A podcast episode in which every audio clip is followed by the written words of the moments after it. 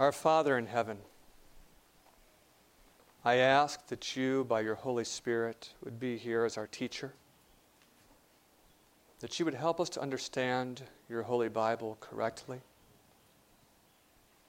that you would use that word to change us. And I ask for the gift of your Spirit in the name of Jesus. Amen.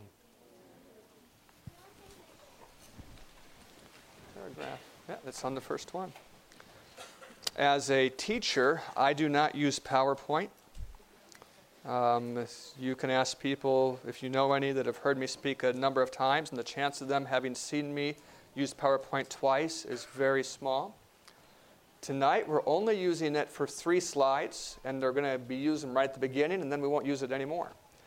I'm curious how many of you have already read the three slides? I've been cycling them through for the last 20 minutes, or Okay, two of them. This is an entire article by Ellen White. The article is only four paragraphs long, and let's just read it together. At the, not that I'll be the only one reading out loud. I don't want to confuse you, all right? At the transfiguration, Jesus was glorified by his Father. We hear him say, Now is the Son of Man glorified, and God is glorified in him. Thus, before his betrayal and crucifixion, he was strengthened for his last dreadful sufferings. It's an interesting idea. I don't know if you've thought of it before the connection between the Mount of Transfiguration and Mount Calvary, but there is a connection. Do you see it in the paragraph, the connection? That is, that at the Transfiguration, Jesus was strengthened. And what was the value or the aim or the purpose of this strengthening? It's because Jesus was a frail human about to face a tremendous struggle, and he needed to have proper strength to face that struggle.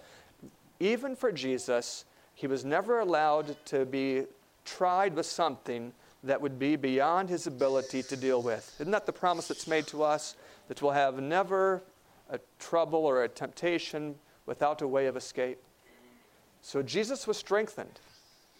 Second paragraph. As the members of the body of Christ approach the period of their last conflict, the time of Jacob's trouble. Now, probably you know this, but the time of Jacob's trouble isn't the last period of Earth's history. There's something after that, but after that, the issue for us is already determined. But this is the last, you might say, jeopardy that we face, the time of Jacob's trouble. As this happens, they will grow up into Christ and will partake largely of his Spirit. As the third message swells to a loud cry, and as great power and glory attends the closing work, the faithful people of God will partake of that glory. It is the latter rain which revives and strengthens them to pass through the time of trouble their faces will shine with the glory of that light which attends the third angel. Do you just sense there are so many ideas in that paragraph you would need some time to unpack them? And this is why there's a reference, because we won't have time to do that tonight, but you can write it down, you can look it up. That beautiful Adventist Pioneer Library that Brother Bischoff mentioned, you can get it with all of White's writings for $20.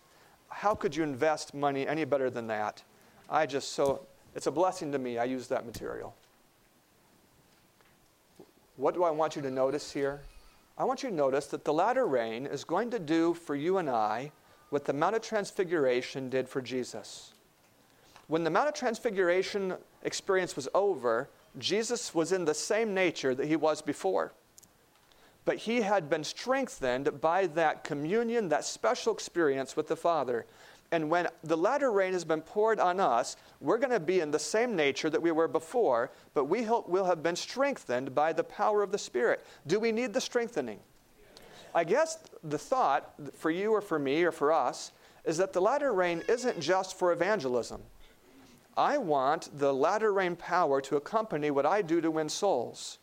But I need the latter rain power to accompany me in my last great struggle. Do you follow this idea?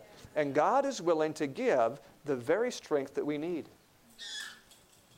Do you notice in this paragraph that the third angel's message and the loud cry have this relationship? that as the third angel's message gets louder and louder and louder, there comes a point when it becomes the same thing as the loud cry? Do you see that here? If you've ever wondered what the loud cry is, I hope you can see here that it's the third angel's message given with great power. If you want to be sure that you are part of the loud cry, I so recommend sharing the three angels' messages. In fact, I think if you did study on the three angels' messages, if you did your part to share them, there's, there are a few things that you could do that would be more likely to preserve you or to inoculate you, somehow to keep you from the fooleries and the fanaticisms and the strange ideas that are coming and will keep coming to the very end of time. There's nothing like doing the work that was given us to help us see what the work is. And when we're giving these three angels messages, we're not nearly so likely. I think the word Ellen White uses is liable. Not nearly so liable to be led astray into false paths. I can say that simply another way. If I'm not giving the third angel's message, and I don't experience the power of God working through that message, and then some other message comes that claims to be the loud cry message, and it comes with some power from whatever source that power comes, I might think that it's the message because it has the power. But if I'd only been given the right message, I would have experienced the right power. And I think I've said this thought enough. Do you see that the glory that I want to partake of is a glory that instead of being given to me is really given to a message? The glory is given to a message, and if I give the message, I partake of the glory. We're going to go to the next. I, this is just the next paragraph in that four paragraph article. I saw that God would, in a wonderful manner, preserve his people through the time of trouble. You can say, as Jesus poured out his soul in agony in the garden, they will earnestly cry and agonize with him day and night for deliverance. I think from other reading that we are already agonizing with him. But we're agonizing with him now. We're agonizing that he will take the sin out of our lives, that he will purify us and make us clean people. But we're learning how to agonize. And when we learn it now, we're going to do it then. And what do we agonize for at this point? It's deliverance. what kind of deliverance? The decree will go forth that they must disregard the Sabbath of the fourth commandment and honor the first day or lose their lives. To disregard the Sabbath is the real violation of the fourth commandment there. To honor the first day is to cooperate with the violation of the thing. I feel like giving a history lecture here, but I know that it would stop me from the message I really ought to be giving tonight. But if you would check out what happened to our church in 1888 to 1893, you'll find out that many people misunderstood how to relate to Sunday laws. Adventists misunderstood.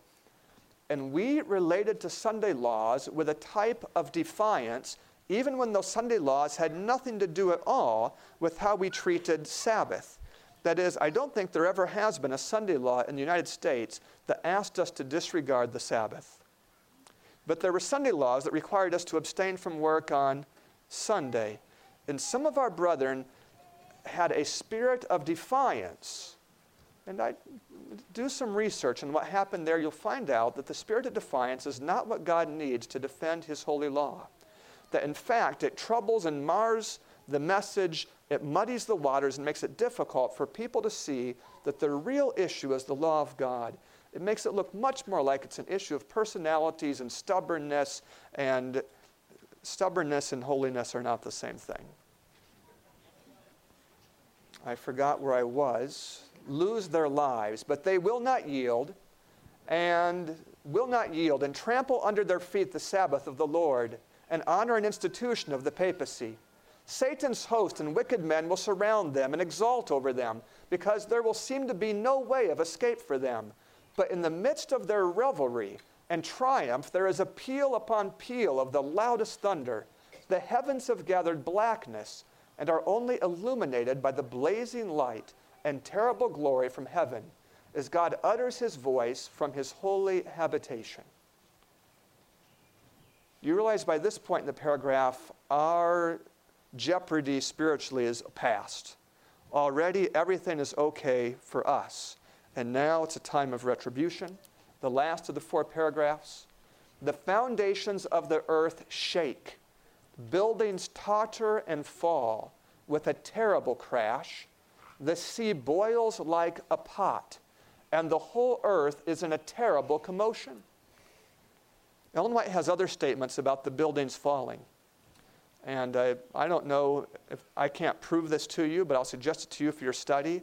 I don't think even one of those statements is about 9 11. I think that they are really pointing to this one right here, to the time when the Lord shakes terribly the earth. And when the Lord shakes terribly the earth, what's going to happen to many of the tall buildings? You know, they are going to fall, they are going to crash. If 9 11 was anything related to this, it would be that kind of heads up, a little thing to show what big things might be on the horizon. The captivity of the righteous is turned. That reminds me of Job 42. And with sweet and solemn whisperings, they say to each other, We are delivered. It is the voice of God. With solemn awe, they listen to the words of the voice. The wicked hear, but understand not the words of the voice of God. They fear and tremble while the saints rejoice. Satan and his angels and wicked men who had been exalting that the power of that the people of God were in their power, that they might destroy them from off the earth, witness the glory conferred upon those who have honored the holy law of God. They behold the faces of the righteous lighted up and reflecting the image of Jesus.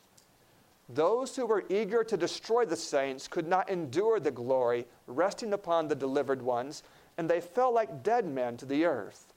Satan and evil angels fled from the presence of the saints glorified. Their power to annoy them was gone forever. So we've just read through an entire article. And there's so much in it. What I'm speaking to you about tonight is the latter rain. And what this article started with was an idea that the latter rain has a purpose beyond the one that I at least think of most commonly. Maybe you think like me. How many of you typically have think the latter rain in terms of power for evangelism? Is there others who have thought like that? Is there anyone here who typically thinks of it as, as we just read, as strength for the end of time? Is there anyone already was thinking that way? Well, okay. Uh, not many hands went up either time, and I'm not going to ask if there are people here who don't think about the latter rain. I didn't mean that to be funny, but I, have, I, have, I should know by experience that things I say like that come across funny. But Jeremiah 5 talks about thinking about the latter rain and indicates we should be thinking about it. We should. Turn with me in your Bibles to Jeremiah chapter 3. Jeremiah chapter 3.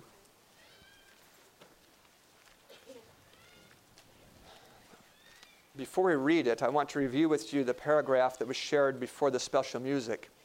It was a precious paragraph. In that paragraph, the latter rain, sounds like the engine on a train. It's the engine, and it carries all other blessings behind it. Did you notice that in the paragraph? Almost like, suppose that what I want is I want to understand the Bible. That's what I really want most. I want to understand it. Is the latter rain relevant to understanding the Bible? Do you know?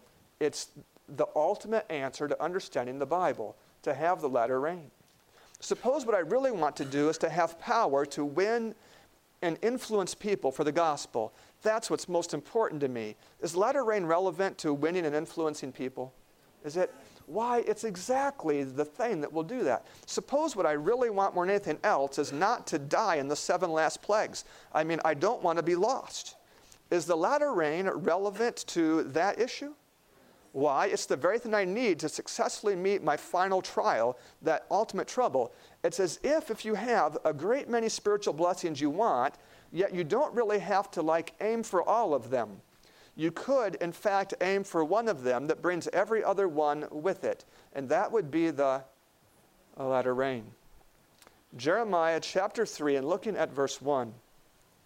They say, if a man put away his wife, and she go from him, and become another man's, shall he return unto her again, Deuteronomy says he can't do that. Shall not that land be greatly polluted? But thou hast played the harlot with many lovers, yet return again to me, saith the Lord. The first half is literal, and the second half is an easy metaphor. You follow the whole thing, don't you? Uh, the Lord Jesus says that if a man divorces, in Deuteronomy, this type, of, this type of divorce looks like it's a frivolous divorce, that is, without biblical grounds. If he leaves his first wife because he likes someone else better and marries someone else, can he decide later that, you know, actually the first one was better and go back? Deuteronomy says you can't experiment like that. I really think Deuteronomy said that to preserve this woman from that kind of experiment. So the husband has to think that if he really leaves this precious thing, it's not like he can come back to it. God says there was a value in the law, but that part of the law doesn't really illustrate the way I appeal to apostates. He said, In your case, you have gone after many lovers. As a people, you have been apostate, you've been unfaithful, not just once, but repeatedly, over and over and over. I know a lady personally right now. I just got to know her a month or two ago whose husband was unfaithful to her over and over and over and over. And she didn't leave him. But she could have, couldn't she? She could have left him. And my father was that way with my mother. And she didn't leave him. And I'm glad for that. I think, I didn't know about my dad's unfaithfulness until after he was dead. I didn't. And that's a credit to my mom. Would you give her some credit for that, that I didn't know about that? I think that if my mom had done what she had a right to do and left my father, it would have made it less easy for me to grow up with stability in my life. I think it wouldn't have been a sin for her, but what she did made life easier for me, and I appreciate that. What God says in Jeremiah chapter 3 is that He is willing to take back people who have gone the wrong way, who have resisted and been unfaithful and done that repeatedly. He says, You can come back anyway to me. Verse 2 Lift up your eyes unto the high places and see where you have not been lying with. That is, in those days, they practiced idolatry on the high places. And this was explaining the metaphor of saying you can look all over and just see the simple evidence that you have been in apostasy. In the way you have sat for them as the Arabian in the wilderness, and you have polluted the land with your whoredoms and with your wickedness. Therefore, the showers have been withholden, and there has been no latter rain. It's just one of many verses in the Bible that gives a hint at why the Bible uses the phrase latter rain for the final outpouring of the Spirit. The latter rain, the literal rain, latter rain in the time of Israel, was withheld here because the people were refusing to turn away from their wrongdoing. They were going the wrong way, and God was inviting them back, and they weren't turning. And to show them that they were not going the right way, He withheld the latter rain. In our church history, there have been people who have reasoned like this that we rejected the Holy Spirit or the latter rain in 1888. But then in the next 10 or 15 years, one by one, the various leaders ended up accepting God's message and then the church grew with great power, and now we're going forward full steam ahead. There are a lot of books have been written like that. Would anyone testify that I'm telling the truth? A lot of books have been written with this basic theme. There aren't many hands going up. I don't see what's there's at least three hands now. Uh, yeah, a number of books have been written like this. But listen, it can't be true. If it was true, then we would have already have had the latter rain the fact that we haven't had the latter rain shows that some fundamental way we haven't dealt with the issues that prevented the latter rain. The last half of verse 3 is also helpful. And you have a whore's forehead. You refuse to be ashamed. In the book of Revelation, there is an issue the mark of the beast versus the seal of God. And what these things have in common is that both the mark of the beast and the seal of God can be lodged in the forehead. And we study the seal of God, and I want to tell you something more about the seal of God tonight. The seal of God, true or false, has a lot to do with the latter rain. It's true, and it has a lot to do. I just want you to catch this thing about the mark of the beast. What is a whore's forehead like? A whore, because of the way she is, refuses to be, what does the verse say? She refuses to be ashamed. The problem with Babylon, I don't want to say the problem with Babylon isn't Babylon's sins. That would be a funny way to talk. Babylon's problem is sin. But when I talk about the hopeless problem of Babylon, the sins of Babylon aren't what make Babylon hopeless. It is that Babylon refuses to be ashamed. That's what makes Babylon hopeless, and that's what can make an Adventist case hopeless.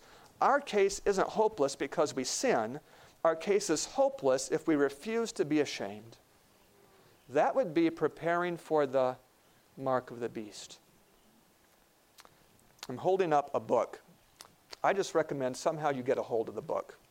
Uh, deeper. I wrote it, and it feels like shameful to recommend you buy something I wrote, except for I wrote it because I think you need it. and um, let me tell you why I'm saying what I'm saying.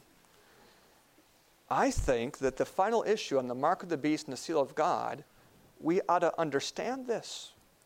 I don't mean just that you ought to know that the seal of God has something to do with the Sabbath and the mark of the beast has to do with keeping Sunday. I mean, you ought to be able to take your Holy Bible and go to your neighbors and show them the truth about the seal of God and the mark of the beast. Now, that isn't quite as easy as you might think because there is no verse in here that says the mark of the beast is. There's no verse like that. I think if you'll watch our evangelistic series, it might trouble you sometimes that they go Bible study, Bible study, Bible study, Bible study. And when we get to the mark of the beast, it becomes Catholic quotation study. But there is a lot of information in the Bible about the mark of the beast. There's a lot in the Bible about the seal of God. I just want to tell you some of the objections you're going to meet likely if you try to study with studious people on this. The evangelicals think that we are just all washed up on the seal of God thing because we say the seal of God is connected to the Sabbath, but there's no verse in the Bible that says that the Sabbath is a seal. But the Bible talks about the Holy Spirit being a sealing agent three times. It says we're sealed with the Holy Spirit. It says it plainly. And do you, do you understand where they're coming from? They think that we're all washed up on this issue. It's there. But there is a connection. What is the work of the Holy Spirit? It's to write the law in my heart. The Holy Spirit is the one that writes the law in the heart. That's why the Bible talks about the sanctification of the Spirit. That is, the Spirit is the one that's doing that writing. And as the Spirit writes the law in my heart, that is the sealing process. Like Isaiah 8 says, seal the law among my disciples. Did you ever think about the story of Isaiah? He was that king that tried to unite church and state. I mean, that he wasn't a priest, he was a king. He had that royal insignia, and yet what he really wanted to do when he was he was a spiritual man right up till he made this, this problem. A spiritual man that began thinking that he wanted to partake in the sanctuary. And when he went into the sanctuary and tried to do the work of the priest, he was rebuked. And then how did God punish Uzziah? Do you know he had a leprosy in his forehead? That mark of death in his forehead was given to a man who tried to unite church and state. And isn't that a very interesting thing? That's the very thing the beast is trying to do to unite church and state in a way that God has forbidden. Anyway, I can't go, we really aren't studying about the mark of the beast and the seal of God, but also we ought to understand the judgment. I think on this, more Adventists have left the, have left the church theologically most Adventists leave the church over sins, but those that leave theologically, most of them have left over the covenants or the issue of the investigative judgment. And there is a lot more information about the judgment in the Bible than we give the Bible credit for having. A lot more evidence in favor of our position. Let me just show you something maybe you haven't looked at. Turn to Revelation chapter 6. Revelation chapter 6. And looking at verse 9. And when he had opened the fifth seal, fifth seal, so this would be well into Earth's history, but not at the very end. And when he had opened the fifth seal, I saw under the altar the souls of them that were slain for the word of God and for the testimony which they held. So these people are martyrs. They are Christians that died victorious. Verse 10 And they cry with a loud voice, saying, How long, O Lord, holy and true, dost thou not judge and avenge our blood on them that dwell on the earth? So here we are looking at persons who have been martyred, and what is it that they are crying from under the altar? Do you know that's where the blood is poured in the sanctuary service? And do you remember the first martyr, what his blood did? It cried. And was it saying something similar to what these souls are saying? The blood of Abel cried for vengeance. That's why Jesus' blood speaks better things than that of Abel's. Because the blood of Abel cries for vengeance, the blood of the martyrs cries for vengeance. Look at verse 11. And white robes were given unto every one of them. White robes? These white robes weren't given to them while they were alive. These robes don't represent what happened when they gave their life to Jesus and were covered with that pardoning grace, that no condemnation, that righteousness by faith. Didn't they have that before they died? These were righteous people. They died. Now they're dead. Their blood's crying for vengeance. And now they're being given white robes. And it was said to them that they should rest yet for a little season is this the resurrection when they get the white robe? No, they're still in the grave until their fellow servants also and their brethren that should be killed as they were should be fulfilled. The fifth seal says that there is a judgment that happens not when you're converted, not when you die, not when you're resurrected, but in between times when you are given a white robe. That is, when your sins are blotted out and yet, that is before the resurrection. There's still some time to sleep. If you are a martyr from the Middle Ages, we're not even yet at the point where the final persecution happens. Do you see that there in the timing? That after the white robe comes the time when there's the final martyrs? The fifth seal agrees exactly with what Adventists would expect the Bible to say about the timing of the judgment. I just mean there are a lo- there's a lot more data than we know. But we're studying about the latter rain, and that isn't about the latter rain. Turn in your Bibles to Jeremiah chapter 5. I'm remembering why I was telling you that. It's because I was telling you to buy the book. So you wonder where to buy the book? Four of you can get it at one of those booths tonight, but only four of you. The rest of you could get it from Laymen Ministry News, lmn.org, or Orion Publishing, which is here in California somewhere, or those are enough places to get it. Jeremiah chapter 5. And looking at verse, I suppose it's 19. No, it's verse 20, 23. But this people has a revolting and rebellious heart. They are revolted and gone. Neither say they in their heart, let us now fear the Lord our God, that gives rain, both the former and the latter, in his season. He reserves unto us the appointed weeks of the harvest. Do you see in verse 24 some things that we should be thinking? I see in verse 24 that I should be thinking about the fact that I live in the end of this world's history. It should be on my like on my mind that God has allowed me to live at the time of the harvest. Not everyone gets to live at the harvest time. My grandparents didn't get to live at the harvest time. My grandmother is still alive. So maybe she gets to live at the harvest time. But God has reserved for us the appointed weeks of the harvest. And we should be thinking about that. Also, I should be thinking that this is the time to fear God. You see that in the verse? That matches the first angel's message. This is the time to fear God. When is the time to fear God? That's the time of the judgment. Fear God, for the hour of his judgment is come. When you're being judged, is a good time to be reverential to the judge. Right? That's it. So we should be thinking about the fact that this is the time to fear God. It was always good to fear God, but now it is especially high time to fear God. And then the idea that he gives the early and latter rain. That's in the middle of that verse we just read. We should be thinking about the Holy Spirit.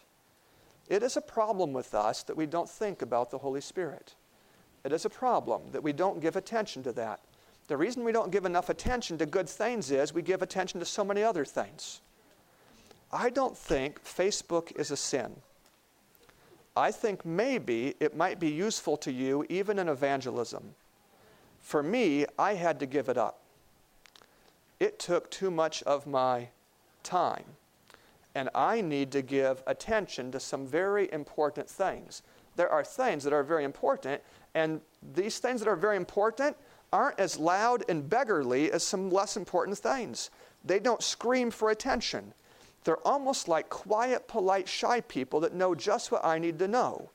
If I let the loud people get my attention, I'll never get to know it. I actually have to tell these people, excuse me, and don't you have to do that with quiet people? And just ask. That's the way it is with truth. We have to go after it. And so I have to cut some things out of my life. That reminds me of another thought I wrote down to share. I'm not looking at my notes yet, so it's good that I think about it. Sermons are not like special musics. Maybe special musics aren't like special musics either, because I think in this, in the, in the special music that we just had, didn't you say we should be thinking about the words to the song? I think this is what you said. And if you were thinking about the words to the song, then the special music would not be for the purpose of pleasing you, but it would be, at least part of the purpose would be for the purpose of you learning something or understanding or being blessed. But Ezekiel talks about sermons and special musics. Have you read that in Ezekiel? And what Ezekiel said, what God says to Ezekiel, is that many people come to listen to you because they like to listen to you, almost like someone goes to hear a musician. I work with Audioverse, and this is the most fearful thing to me when I think about Audioverse. I am fearful of raising Audioverse junkies. I mean people who like sermons, and they listen and listen and listen and listen, but their lives are not modifying in accordance or in proportion to the truths they're hearing. So, for example, when Brother Clark I think it was yesterday. I have a hard time keeping track of days. But yesterday we were on a panel here, right? Was that yesterday? Yes. Or was that today? That was yesterday. We were on a panel here, and he said something about in devotions that you ought to do your devotions or have your experience before you get on the internet. You heard that. You remember that, those of you who are here, right? So this morning, I went downstairs and left my computer upstairs. I didn't stay in my room because my wife was sleeping, and so I go outside. I went downstairs and I had my devotion somewhere quiet by myself away from my computer. That is, I want to practice what I hear. If I practice what I hear, then it is useful to me. If I don't practice what I hear, then it is worse than useless. It really it creates a problem, right? And uh, I'm thinking now about the truth that the Day of Atonement is the time to put away your sins. I was just given a 10 minute warning. And I have a lot of verses left. All right? A lot, a lot of them. So I'm going to tell you what some of these things say about receiving the latter rain. Joel 2 says that you want to practice the Day of Atonement. It says this is the time to rend your heart. This is the time to put away your sins, and this is the time to pray for your brethren. That's Joel 2 12 and 13 and verse 17. And when you practice these things, then Joel 2 says that then the Lord will pity his land. And that's the beginning of a blessing that ends with the latter rain. What do I do to receive the latter rain? I put away my sins and I pray for my brethren. I'm not telling you how to put away your sins because I have other verses to go to, but you can find that. This is what you do. But you know that that's what to do in the Day of Atonement. You already knew that probably. I don't think I'm informing you of this. If you aren't doing it, it's bad for you that you know it. It'd be worse for you if you didn't know it because then you don't even have a chance. But if you know it, then it's time to do it. Proverbs 1 says that when you turn at God's rebuke, he pours out his spirit upon you. That's what Proverbs 1 says. Hosea 5, the last few verses of Hosea 5, they say that God sometimes lets you have a terrible experience, and then He even backs away and just lets you go and deal with it all by yourself. For this purpose, because you are not inclined to seek after Him if He gives you too much help. And so He lets you experience this hard time. He says, In their affliction, they will seek me early. That is the mind of God. What a tragedy if in our affliction we don't seek Him early. That's the thing He's seeking for. Then chapter 6 continues the thought, and it says, Let us follow on to know the Lord. If we follow on to know the Lord, we'll find that His coming is like the latter rain. He will come to us like that. It'll be like the morning. As the sun comes up and gets brighter and brighter, as the third angel's message gets louder and louder, so we'll receive more and more of the Spirit, and then there will be that outpouring. What are the conditions there? It's to take words and turn to the Lord and to follow on to know Him. Seeking to know the Lord, to understand His character more, this is really the way that you put away your sins most efficiently. It's by seeking to know Him that you find out what your sins are.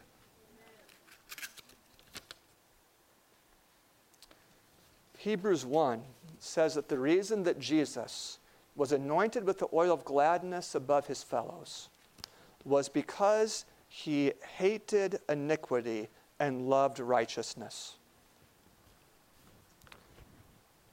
This has to do with the way you talk. Practically, it means I don't want to say that I love ice cream, but I'm choosing not to eat it. This would be a truth that would reflect my taste. But I'd rather have a truth that reflects my thinking. And so I'll say like this I hate ice cream. It makes me sick. It ruins my day. It clouds my mind. Do I mean that it doesn't taste good to me? No. But I mean that I want to talk not as if I like iniquity, but I'm choosing not to do it. I want to hate iniquity. I want to cherish hatred for what is wrong and love for what is right. So if I know something is right, I don't want to talk as if it's just a terrible, difficult thing.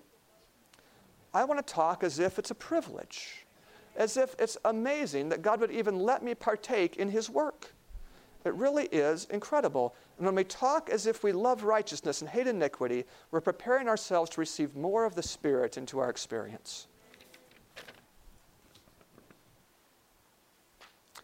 Luke 11 says that we ought to ask for good gifts from our Father. In the example, the only gifts that the child asked for are food. That is, in Luke 11, the child doesn't ask for toys. I don't know if you ever noticed that. He asked for a fish, he asked for eggs. He's asking for bread. He's not asking for toys. And does a father know what to do when his son asks for food? the son gives good gifts to his did I say the son?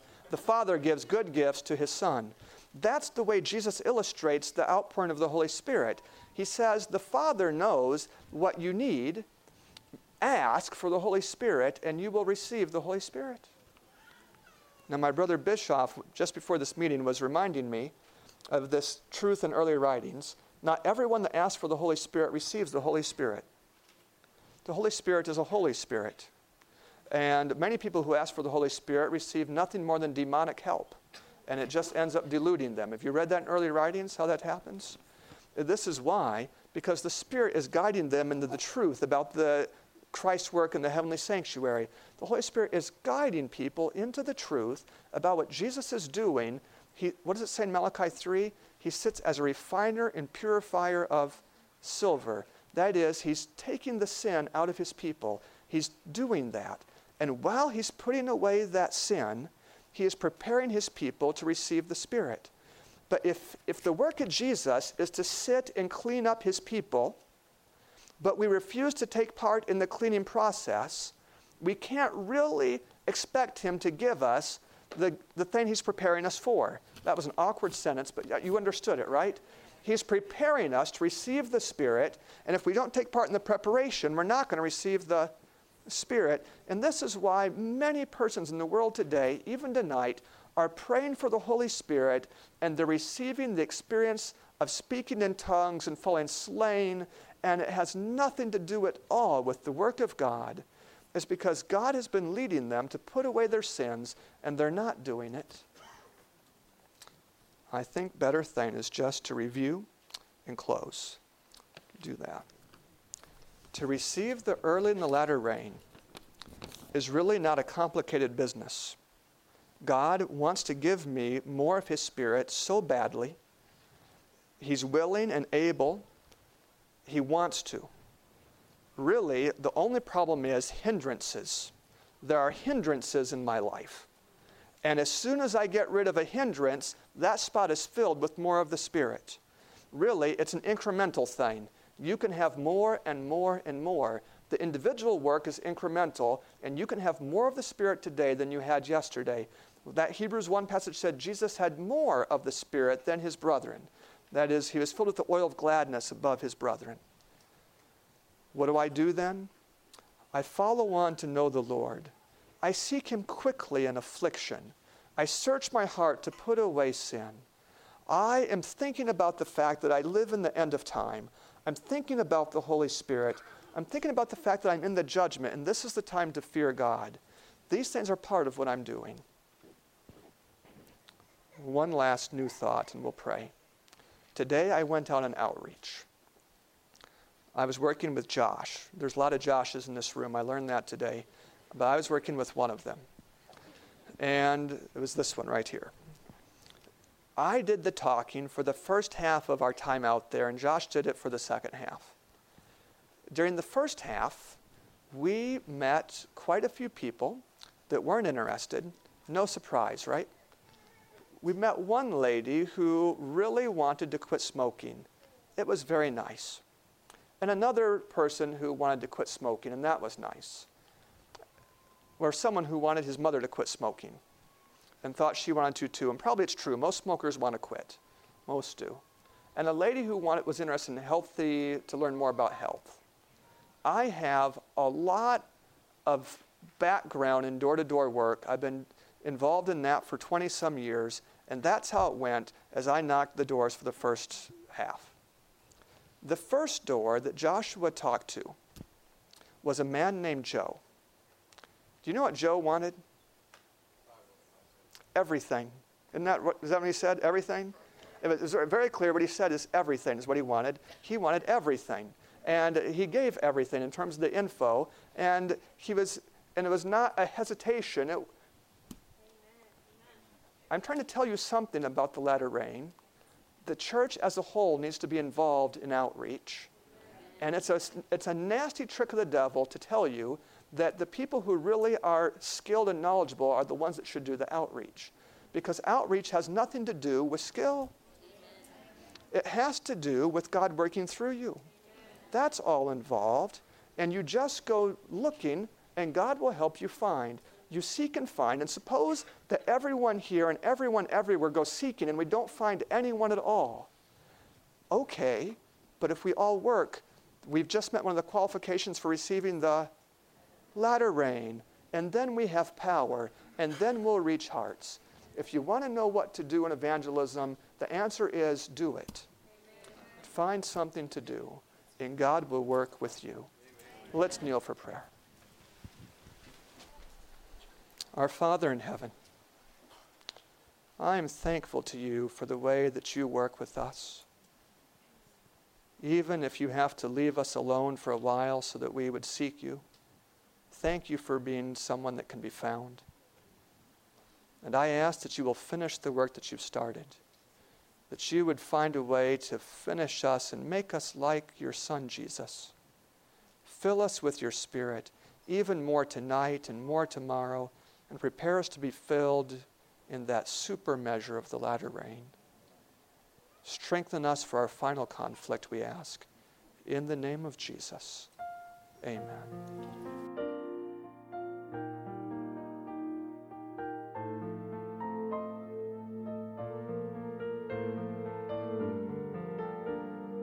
This media was brought to you by Audioverse, a website dedicated to spreading God's Word through free sermon audio and much more. If you would like to know more about Audioverse, or if you would like to listen to more sermons, please visit www.audioverse.org.